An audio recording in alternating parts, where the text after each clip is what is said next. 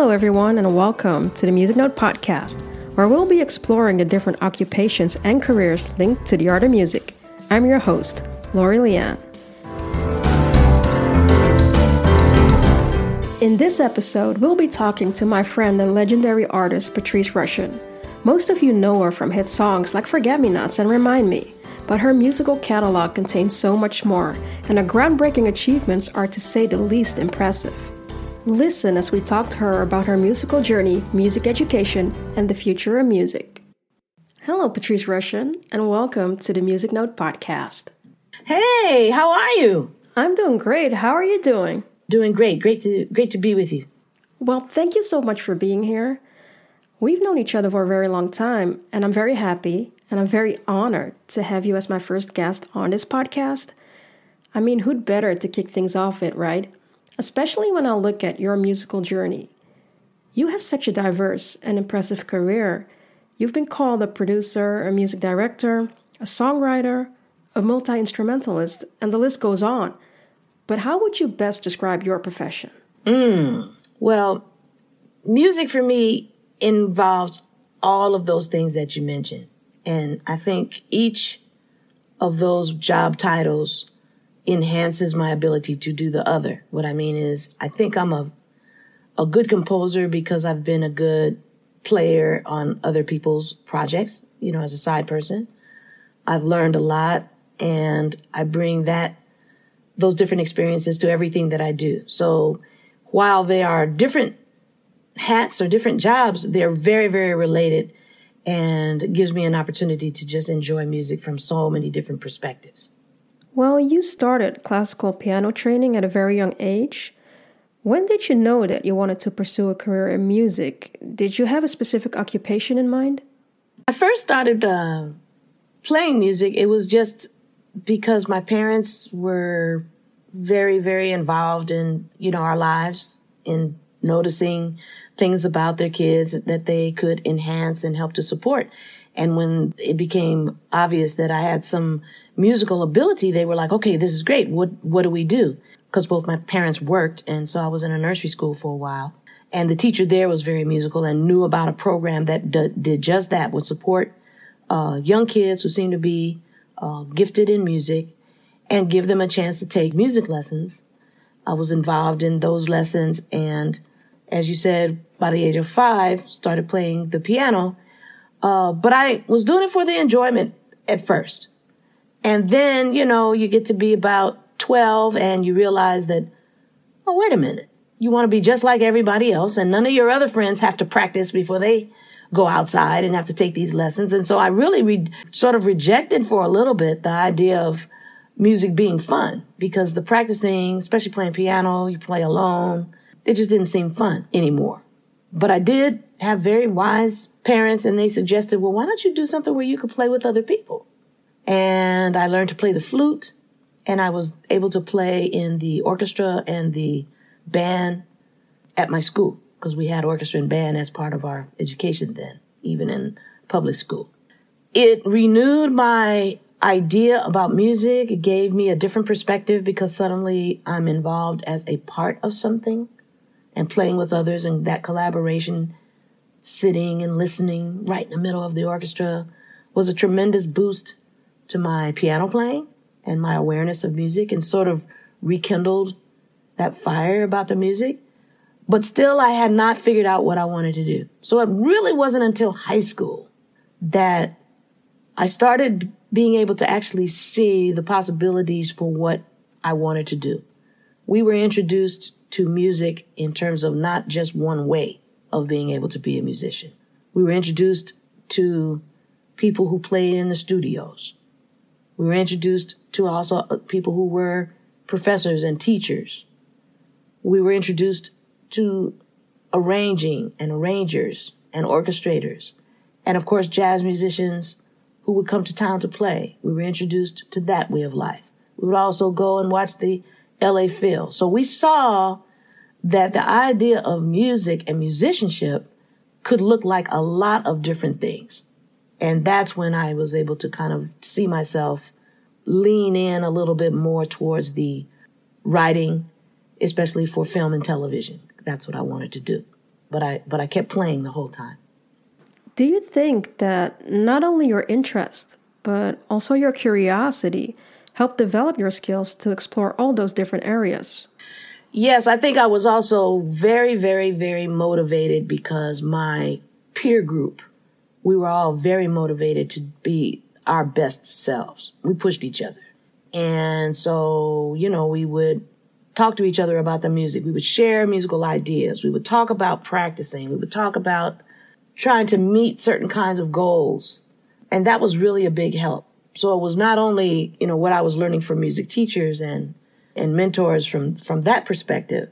But it was also very important the peer to peer learning, the feeling of community, of us working towards certain kinds of goals together and holding each other accountable. So, networking is a big part of the process. A huge part.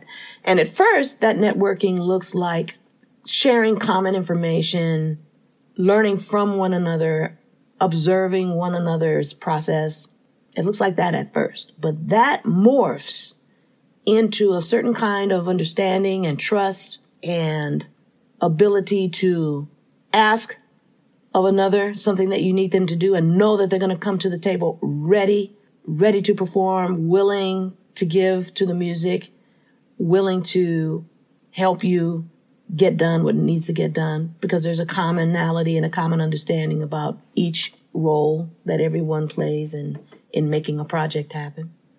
Did you ever experience any difficulties during your professional life because you were one of the few women in the music business at the time?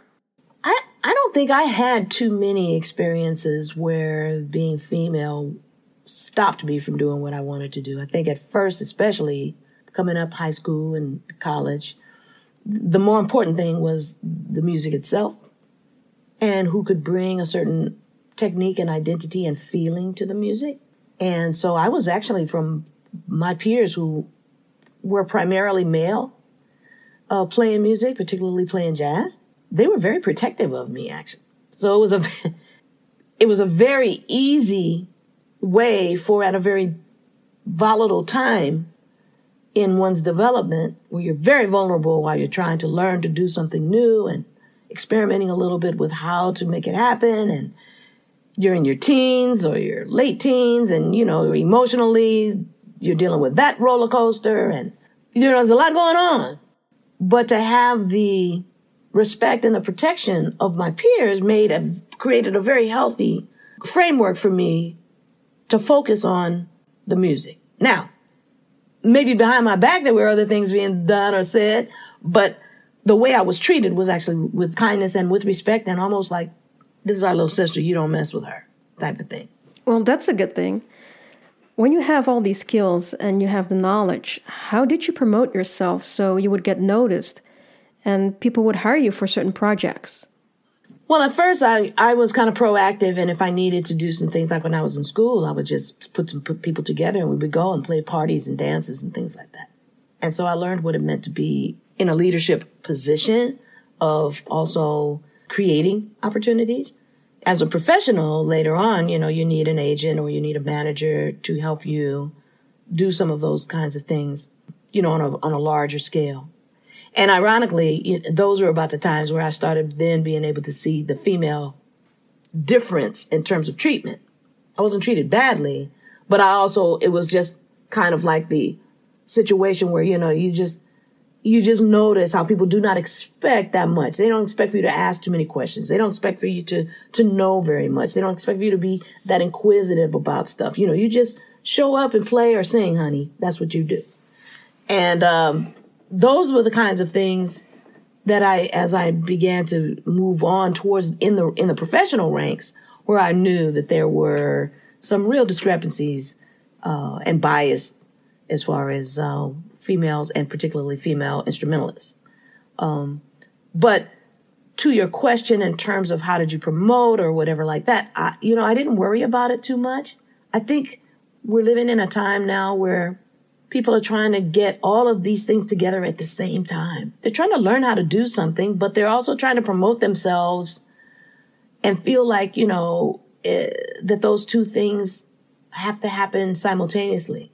It was different back in the day, and it's a good thing that it was because you learn to do something well first so that you actually have something to market, something to stand on that allows people to see your offering as something special, unique, studied, or presented with a certain kind of heart and humility that comes out of the hard work that it takes to do anything well. And uh, if you if you're doing if you're trying to get that together at the same time that you want thousands of eyes watching you, man, uh, that's a different uh, situation and one that I don't know. You know, I don't know that I would have been comfortable with. Well, during your musical journey, you became the first female music director for big shows like the Emmy Awards, the Grammy Awards, the NAACP Awards, just to name a couple. You were not only the first female music director at the time, but you were also the first female music director of color. How did you get into those shows? The first thing was that, you know, I, that's what I had always wanted to do. I wanted to be on on television, in television, involved in the music for variety shows and series and things like that. I didn't have a pathway. I didn't know exactly how that was going to happen. But what I learned along the way is that sometimes when you set your sight on a certain target, you know, you're guided towards different activities. Hopefully they give you the tools to be able to just one step in front of the other, keep going towards the thing that you want to do. And in this case, you know, uh, it was years. It took a long time, but I had made some records and had developed, you know, a, a certain fan base. And one of those fans, when he got ready to do his very first movie, was looking for a composer. And since it was his first movie, he did not necessarily know who the composers were. So he went to the different agencies to look at these names of people and try to find somebody who he felt could be recommended to do the mo- the music for his movie. That director's name was Robert Townsend, and he was doing a mu- movie called Hollywood Shuffle. And when he went to the different film agents, you know, he didn't recognize any names. I had just prior to him going to look, I had signed with an agency as a composer. And when he went to the particular agency and saw all the names, I'm the one, the name that he recognized. He recognized it because he was a fan of the music, of the music that I had been doing that had nothing to do with film. It was stuff you heard on the radio, the dance music. And he said, I want to use her. And of course, to the surprise of the agent, you know, they were like, what? She just they don't know me really or anything. They just have me on their roster. So that was the first opportunity that I had, you know, to do his that movie. And it's a cult movie sort of now, one of those ones that was a big pivot moment for so many young black comedians and people that we uh, names that we identify with, you know, uh, today because so many of those were his friends that he put in the movie and uh, I was able to do the music. Well, this movie came out, did really well. He got five specials on home box office, HBO. They gave him five comedy specials. And then he needed a music director to do these five comedy specials, which were like variety shows. And um, he said, Can you do that? Of course I can. So I did. I did those five, and then other directors and producers watched those shows and said, Oh, they notice who's doing music, who's doing this, who's doing that. And I got a call to do the Image Awards after that, which I did for about 12 or 13 years straight. From that, during that time, somebody said, well, could you do the Emmys? And then from that, well, could you do the Grammys? So each thing helped the other thing. Each thing prepared me for the next one that came along. And I was just trying to do the work. I, I, I loved the work. I loved being able to work with my peers, employ some of them, meet new people of like mind who appreciated what I brought to the table in terms of leadership and also arranging and things like this, use the different kinds of skills that I had developed over the years. So it was great. And it wasn't until way after that, you know, was called to my attention. You know, you're the first woman to do this, or you know, you're the first woman of color to do that, or the only person of color to do this or blah, blah, blah, blah. It wasn't until after that I realized the impact that your work can have on other people And uh, appreciating that makes me very humble, you know, that so many people have told me, you know, over the years that it was because they saw me do something that they felt like they could do it too.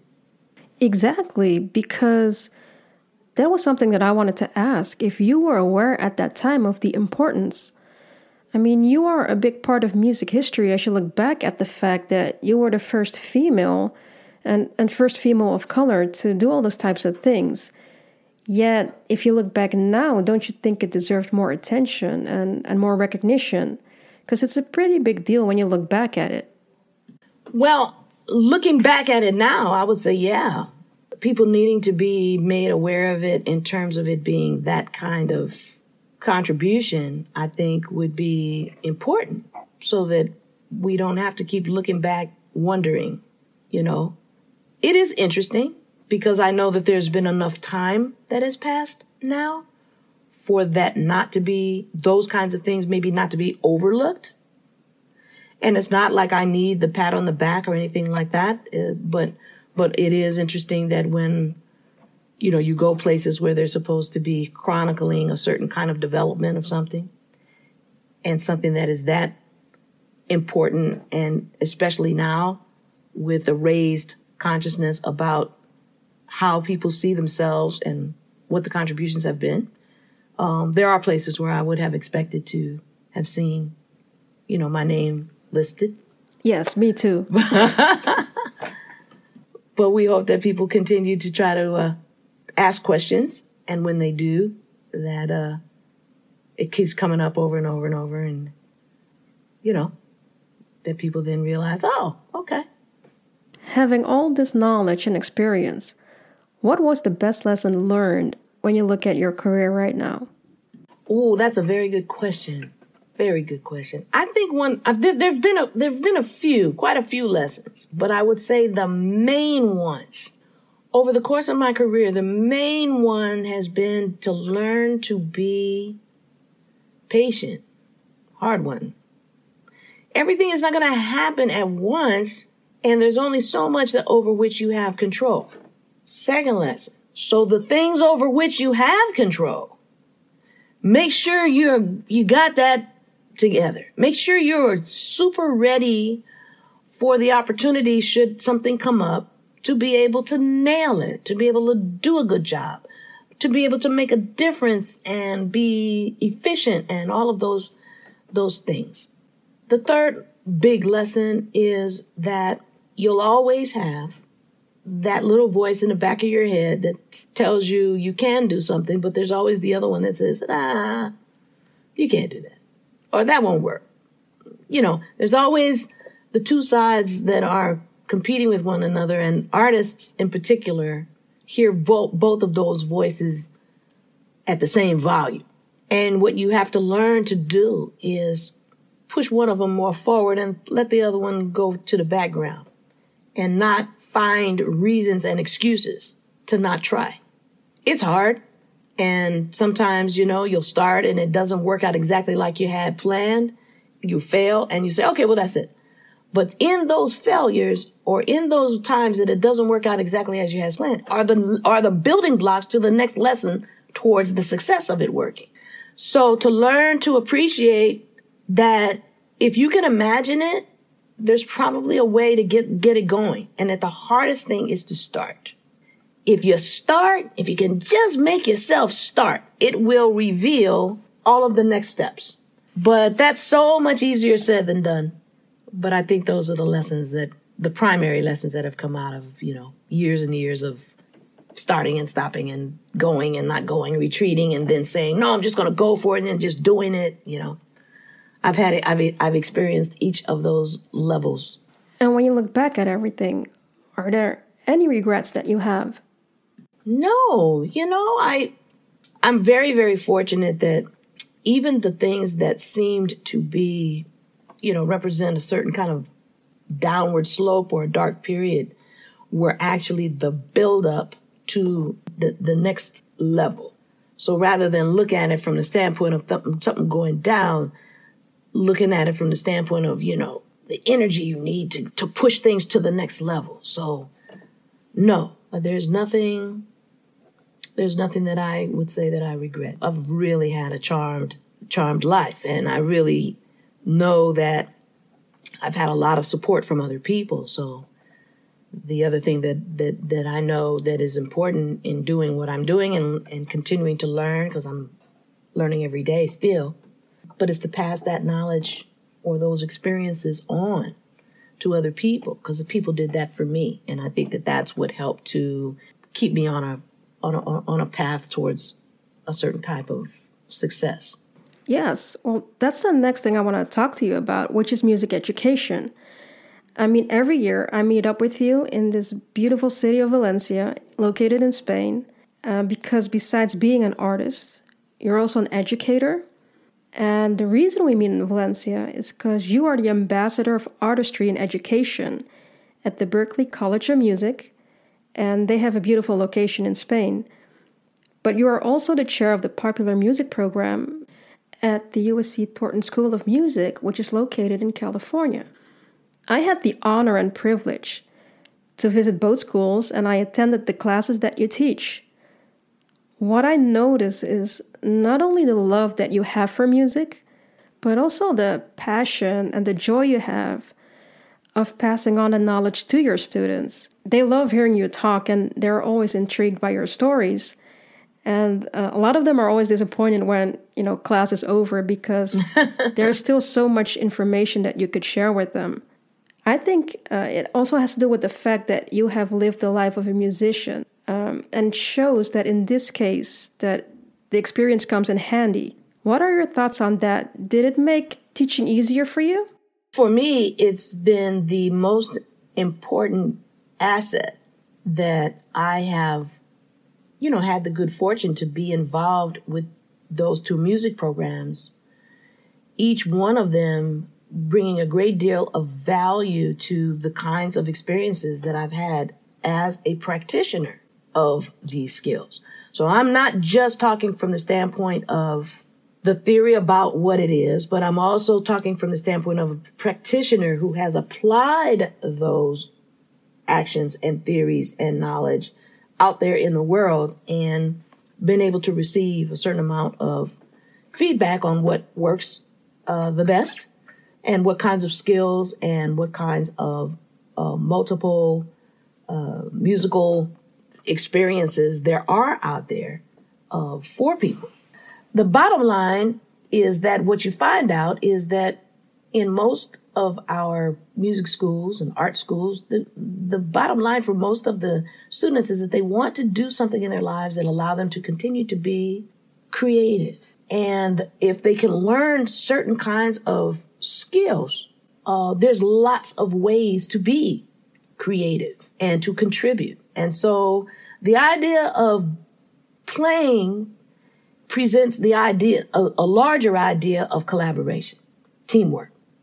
The idea of taking your lesson is to be able to usually bring the best of yourself into a collective, into a group, and be able to help that group shine the idea of learning what it means to create music, learn about songwriting, learn about composition. Even if you never do it, it allows you to appreciate when somebody does present you with a great song, a great lyric, a great title.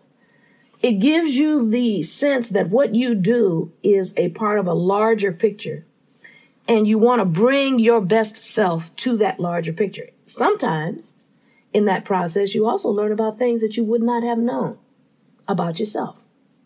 So I've seen it over and over and over again where person comes in, they, they're a bass player, that's what they do, that's what they know, that's the platform that they start with. If they are allowed and encouraged to use the platform of their bass playing to learn how to contribute in other ways to the music, you could look up and have somebody who determines, who finds out that they're a good producer who finds out that they're actually a good songwriter or who finds out that they're actually a good arranger or good leadership. Even if they decide, I don't want to do any of that, I want to just play bass, their bass playing changes for the better because they see it in the context of what other people need. They just don't show up to any gig as just a bass player. Now they show up aware of what's happening and how they serve the music in what it is that they're doing. So I, I like to say that the individuals emerge out of a collective activity. And so do marketable skills that allow people to learn different things, figure out how they learn things, and music allows them to do that, and then be able to use the fact that they learn how they learn to be able to do anything they want to do.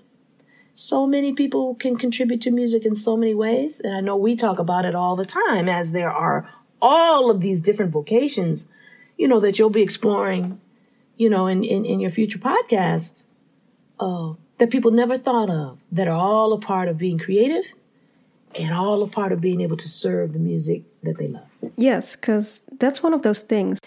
Getting the right and useful information is very important because we only focus on the stuff that's right there in front of us, while there's a whole bunch of stuff that goes on behind the scenes. What are the best resources that not only helps you along the way, but also helps your students become aware of the options there are in music? The students are learning to pay attention to to all of the uh, all of the ways things are put together. That's the best way to learn something, I think, for a lot of people, is to identify it and say, well, okay, this works. Why? Pull it apart and see what what's it made of. So when we're learning material, learning repertoire, let's say, in our performance classes, it's just not picking random songs. There's lessons inside of certain songs that uh, allow you to uh, be able to experiment with how things are put together. And you take that information and that language as building blocks to inform how you do your own thing or how you contribute to somebody else's thing. Same situation when you're in a band and things have to be set up and all. Who's that? Who's who's setting stuff up?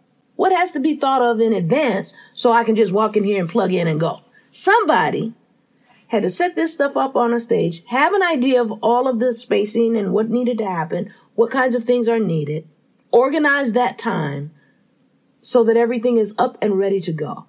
That's a job. It's a professional job. It takes the form of being a technician, which we used to call roadies, or it takes the form of of a tour manager who has oversees all of that and plugs in people to deal with that, production managers, stage managers, people who are involved in lighting, sound technicians, people who are there to make sure that each instrumentalist on the stage gets what they need to get. Set designers. Who built the stage? You know, there's so many different things to consider, and no matter what you do, those skills are transferable, not just for music, but for also stage plays, theater, uh, broadcast, news broadcast television, movies. A lot of those skills are transferable. So when you begin to look at how things are done and what else is happening, and you pay attention to those kinds of things, I think it opens the door for you to find ways to take your your interests and find ways to be able to be marketable so that the thing that you love the most, you're able to do it. I've got friends who are who are very capable, you know, players, but felt like they didn't want to do that. But one of them is a very successful sound engineer for film and television now. Well, yeah, he can mix music and dialogue and sound effects and all this stuff because for him, it's all frequencies, it's all music. And he's won awards and all kinds of stuff like that. And I met him when he was working in a music store. So, see, you never know. Well, you, you just mentioned that there are lessons inside of certain songs. Um, I think it confirms that music history is a very important aspect because, in a way, it forces you to look back. What are your thoughts about the important role that music history plays and how it can influence the sounds or songs of the future musicians out there? Well, I guess it kind of depends on exactly what the person wants to do. But if the person is going to be a performer or a writer or something like that, even if they're going to be a producer, I think you got to go back far enough to be able to understand that it didn't just start with you. That there's a lot of things that built up to where it is now. And the reason that you want to know and have a little bit of command of that trajectory is to understand what that if you're going to be part of that lineage, what the responsibility is in terms of holding on to certain kinds of things for there to be the expansion of certain traditions. I'm always disappointed if I see that a student really is talented and really, really wants to know and only has done a certain amount of the work relative to what they think is good and current right now without having to look back, without looking back to see, so what got us here? And it usually makes their music very superficial and they limit themselves. So I think that, you know, just like in anything else, I, I can't think of anything that you do where you just step up and start doing it. You need to know some technique. You need to know where it's coming from. You need to know what has happened before. You need to know how people uh, met the challenges when the music was popular in their day. Those kind, that kind of information feeds the contribution that you will ultimately make with your own music, or your own recordings, or your own production. Uh, how far do you should you go back? I like to look at man. If you don't go back at least this far, look at who you miss. if you don't go back 30 years, you're gonna miss Michael Jackson. If you don't go back 50 years, you could miss the Beatles. You could miss James Brown. You would miss Sly Stone. You would miss Bob Dylan. You would miss a lot. If you don't go back further than that, you'll miss Big Mama Thornton. You'll miss Chuck Berry. You'll miss Jackie Wilson. There's a continuum that happens. And we're just talking about popular music right now. Just that. You know, the jazz tradition, oh my goodness you know, in other words, there's all of these things where even if it's not about a deep, deep, deep dive, it is about enough of a dive to understand that there's something that built and led to a movement that led to another movement that led to another movement that led to another movement that led to you. So to know that is also to take on a certain kind of responsibility about what the music really is and its power. And I think looking back, that's also provide you with a certain uh, respect for what it is that you want to do. Not just, yeah, it's fun, but it's hard work too. Is there any advice that you received during your career that you now share with your own students? Yeah, I think the best piece of advice I received was, was, was from Quincy Jones. And I didn't understand it when he told me, but I do now. And we used to play a lot of high school competitions, battle of the bands kind of competitions. And, you know, the adjudicators, the judges, were typically people who were from uh, the educational community and the professional community in Los Angeles, of which Quincy Jones was one of those people. And he saw us at quite a few contests, and at one of them, he pulled me to the side. He said, I'm going to talk to you for a second. And he said, What do you want to do? And I said, Oh, sir, I, I want to write, you know, I want to write and charts and play do television and stuff like that. He, so he told me well, two things. He says, one, well, you know, you're gonna have to be really, really good. Okay, I got that. But the other one says, and you want to diversify. You want to find out about all, everything you can about all the areas that affect the thing that you want to do. You want to know how those other things work and participate and try to learn as much as you can about those other related situations as they affect the thing that you want to do the most. And you know, I'm 15 years old and I'm just every hanging on every word and I say okay. But years and years later, I got that. Years and years later, I got that it was important to pay attention in those ways that allow for you to be curious enough and committed enough to what you want to do that you would want to know all of the different kinds of things that touch or come into come into focus for what you want to do by paying attention to some of these other areas. And in so doing, it gives you a much different perspective than just going down one narrow path blindly without thinking that that path is affected by other things. So, what do you think is the biggest misconception about working in music? The biggest misconception about working in music is that it doesn't take any work at all. See, the better we do it, the more fun we look like we have. The easier it looks. The better you are at it, the more it just seems to flow. The better you are at it, the more engaged and honest and open your communication is, and that's what touches people and reaches people. But you're good at it because you spent the time doing the work. You're good at it because you've put in those, what do they say, the 10,000 hours that it takes to master something? You put those in and, and more. You're good at it because you're continuing to study. You know you're not finished. And you know that there's a lot of things that you, for every 10 things you learn how to do, there's 10 more waiting for you. If you're good at it, you're excited about it. And that excitement and that care in wanting others to be able to feel that is something that you give away practically. Because you know the great feeling behind watching somebody do something really well is priceless. So yeah, it's it's the, the misconception is that there's not going to be times when it doesn't go well, and the misconception is there's not going to be work that's involved, things that you know how to do are going to take time developing certain kinds of skills, and it doesn't happen all at once. But it does happen if you put in the time and your talent and your skill, your commitment, your being able to submit sometimes to the idea that this is bigger than you. All of these things come into play uh, in trying to develop into a, a good musician. Okay, so now let's talk a bit about the future of music. I mean, music has been changing throughout the years when you look at technology, but the same goes for music education. And especially when you look at the state of the world right now with the pandemic going on. You always told me that music is service. But what do you think the effect will be on the future of your job, not only as a musician, but also as an educator? How difficult will it be to maintain that quality?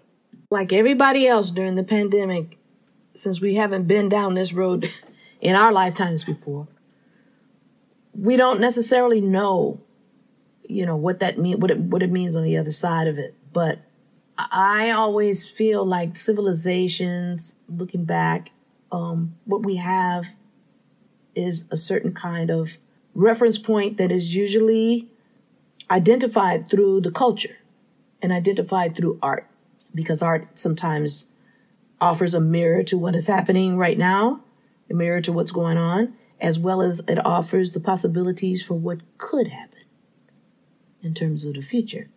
So I will say that I don't think music is going away. and I think if anything, it has made people appreciate more the power of music.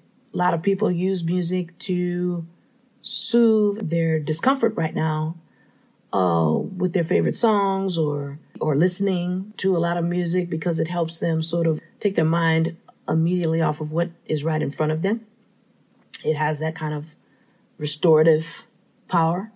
I think that those of us who are blessed to be able to have music in our lives and play music, man, it's made us so conscious of how much we miss sharing and playing together. Now, it hasn't stopped the show. It hasn't stopped the music from happening. You can record easier now than ever.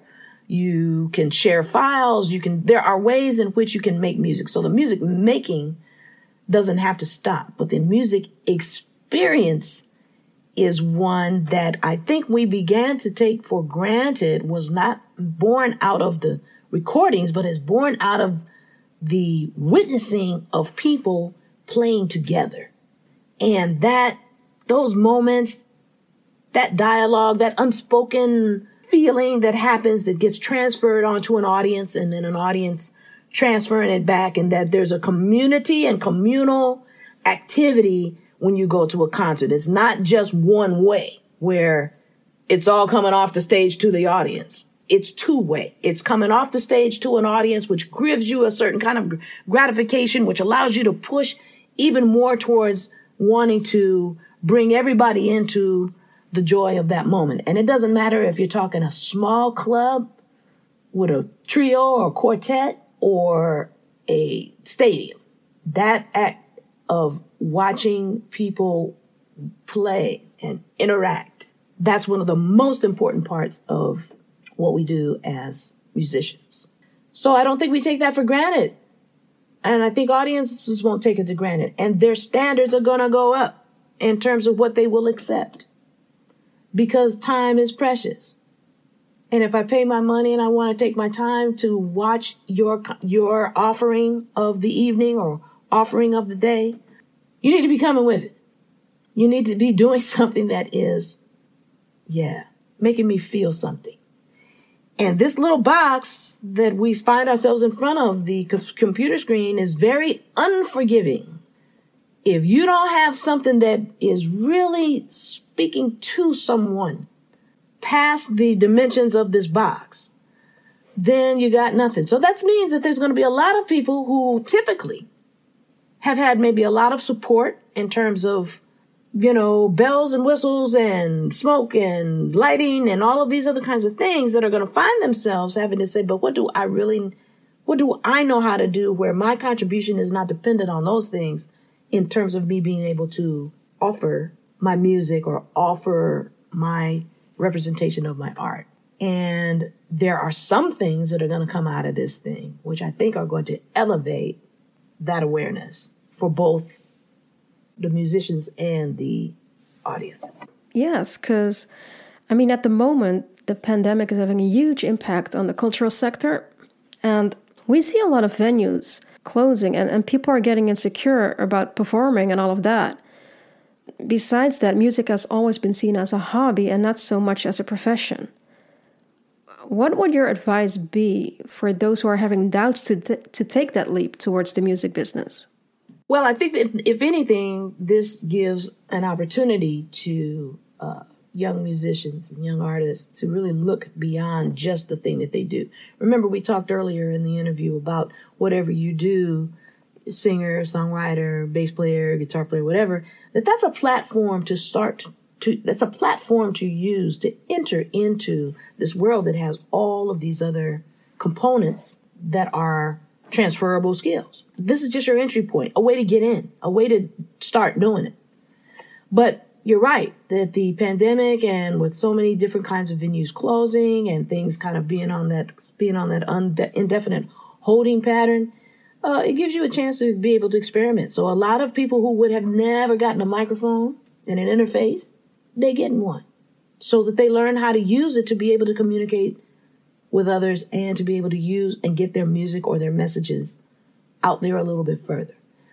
Never thought you'd want to need or know how to use GarageBand or Logic or Pro Tools or something like this. It's a great time to try to see what all of that is about. You you you may find that in doing that, especially as musicians, people need need you to put drums on a particular song or really would love to have violin on this particular piece, well, if you can say, well, send me the file, I'll put something on it and send it back to you. That's a lot different from, from saying, well, I can't participate at all because I don't even know what to do. We're all learning something about certain other related skills. We don't have to do it for a living, but we're learning about it. So the pandemic is kind of forcing what I was just talking about. And if there were no schools, that could support what it means to be in an organized collective of people trying to learn something, then I would say, okay, everybody, you know, and it was like that for a while, you know, everybody just do the best you can. And, but it is different. There are places to go. There are, there are schools. There are collectives. There are clubs. There are the kinds of activities that you can do with people of like mind that can keep you in that attitude of making progress, in that mode of feeling a certain kind of movement, which continues to inspire you to practice every day or write or listen or watch a movie that offers you or a documentary that offers you yeah that's right and keeps reminding you of why you're doing this because you love it and there's something about it that keeps drawing you in to, to do it and to do it better and better and better. So hang in there. Well, that's good advice. As a segment of the show, I have five random questions for you. And the first being if you weren't in the music business, what would you be doing right now? Wow. If I wasn't in the music business, I imagine that I would still be gravitating towards something creative. Uh, so the hobbies that I have, I like to cook. So maybe a chef. Well, I know you can cook really well. Your all-time favorite song or music piece? Ooh, this is tough. All-time favorite song or music piece? Boy, that is so hard. That is so hard because I love so many different kinds of music that it is hard to kind of pin it down. Uh, man, Is there a genre of music that you prefer more than the other? no. No. I, I love so many different that that's the problem or, or it used to be and it used to be a liability for me and I didn't understand it. You know, where people were like, Well, you have to decide. No, you don't. I don't think so. You can like a lot of stuff and they can be really different from one another. That's true. Um, no, I, you know, the, the, the, the qualification for me in terms of being able to have it on the list of things that I just love is just that it, there's a certain feeling that you get when you hear or see something done really well and you keep going back to it. And every time you go back, you go to it, you discover something else about it. You know, it's like you, it's it's what you hear when you've heard it 10 times but it's also what you hear when you've heard it 10,000 times Yeah. and um that's the litmus test for me and i can i can i have that with certain classical composers as much as i would have that with you know jazz as much as i would have that with rock as much as i would have that with blues latin music you know so that question for me is really hard Yeah. What is something people don't know about you? I'd be easier for you to answer than me. what, is, what, is, what is something you've noticed people don't know about me? That you speak French very well. oh, well, I'm getting It's true. Merci. Well, it's true, right? Yeah, I've been working on it for a while. I've always wanted to speak another language, and I always found French really beautiful, mm-hmm. kind of like music. yeah. And so I've been working on that for a while. Name someone you would really like to work with in the future. Is there anyone on your list like you haven't worked with yet, That I haven't worked with yet. Or you want to work with again? You know, Yeah. Uh, there are a lot of people that I may have come in contact with, but we but we've not really delved into a project or something like that, and I'd love to. And Stevie Wonder is one of those people. I've known him for a very long time. Um, have been a, an enormous fan for a long time. We have worked together in contexts of television and specials and things like that, and and know each other, but we've never done a project. So that's one person. so when you look back at everything that you've done, what do you believe your purpose in life is? It's only within the last uh, 10, 15 years that I could even uh, begin to address a question like that. Because it was about that time that, you know, I'd had a lot of wonderful experiences doing a lot of different things that I wanted to do. And the, those opportunities, you know, continued to happen. And it's like, you know, what am I supposed to do with all of this? There was just something about it that just was like, is and I'm not complaining by any means. I'm feeling very blessed and very happy. But you know, you get to a point and you say, okay, is is that it? Am I, I I will continue to do this type of thing, or where does this lead? Where does this go? And that question, and not knowing where all of these wonderful opportunities and all of the the privileged playing experiences and musical experiences and people that I had met and places that I had been, all of this this kinds of wonderful knowledge, what was I supposed to do with that? it couldn't be just from me. It had to be like, okay, and this leads to. So when I started teaching, when I got back into the fold of education, but this time at a, on a, on the basis of a different perspective, one that allowed for a reboot, a reevaluation, a reframing of what being a successful musician can look like, and that within an education situation, that became the platform to be able to do this reframing in such a way that people could potentially use it as a jumping off point for vocation, work, meaningful work, and skills and sets of skills. Then I realized that, wow, this is why this is why I, I was given all of these different things because I can talk about them in the first person. I can talk about them from the standpoint of having been there or witnessed it or seen it or know about it or something like this. And so my purpose takes on that of being not just a musician, but also a motivator. A motivator for people to be able to look deeper and see what's right in front of them ask themselves the hard, hard questions and ask some of the most simple questions, which are the hardest, like why? Why are you doing this? One of the hardest questions ever. But in the search for that why, you find out how to do something and what to do. And in that moment, and in those times, that's what keeps you moving forward. So my purpose continues to grow and to morph into making music, into sharing what I've learned, into learning, and then into motivating people to go for it. Yeah. Well, I know you are a great motivator for sure, and you're a great influencer as well. Thank you so much because this has been a very interesting conversation, and there's still so much more to talk about. So, hereby, I'm inviting you back for a future appearance. I love it. I love it. Thank you. There are still so many things we can discuss. So, thank you again for being the first guest on the Music Note podcast. And I'll see you very soon again. Thank you so much, Patrice. All right. Thank you so much. Peace.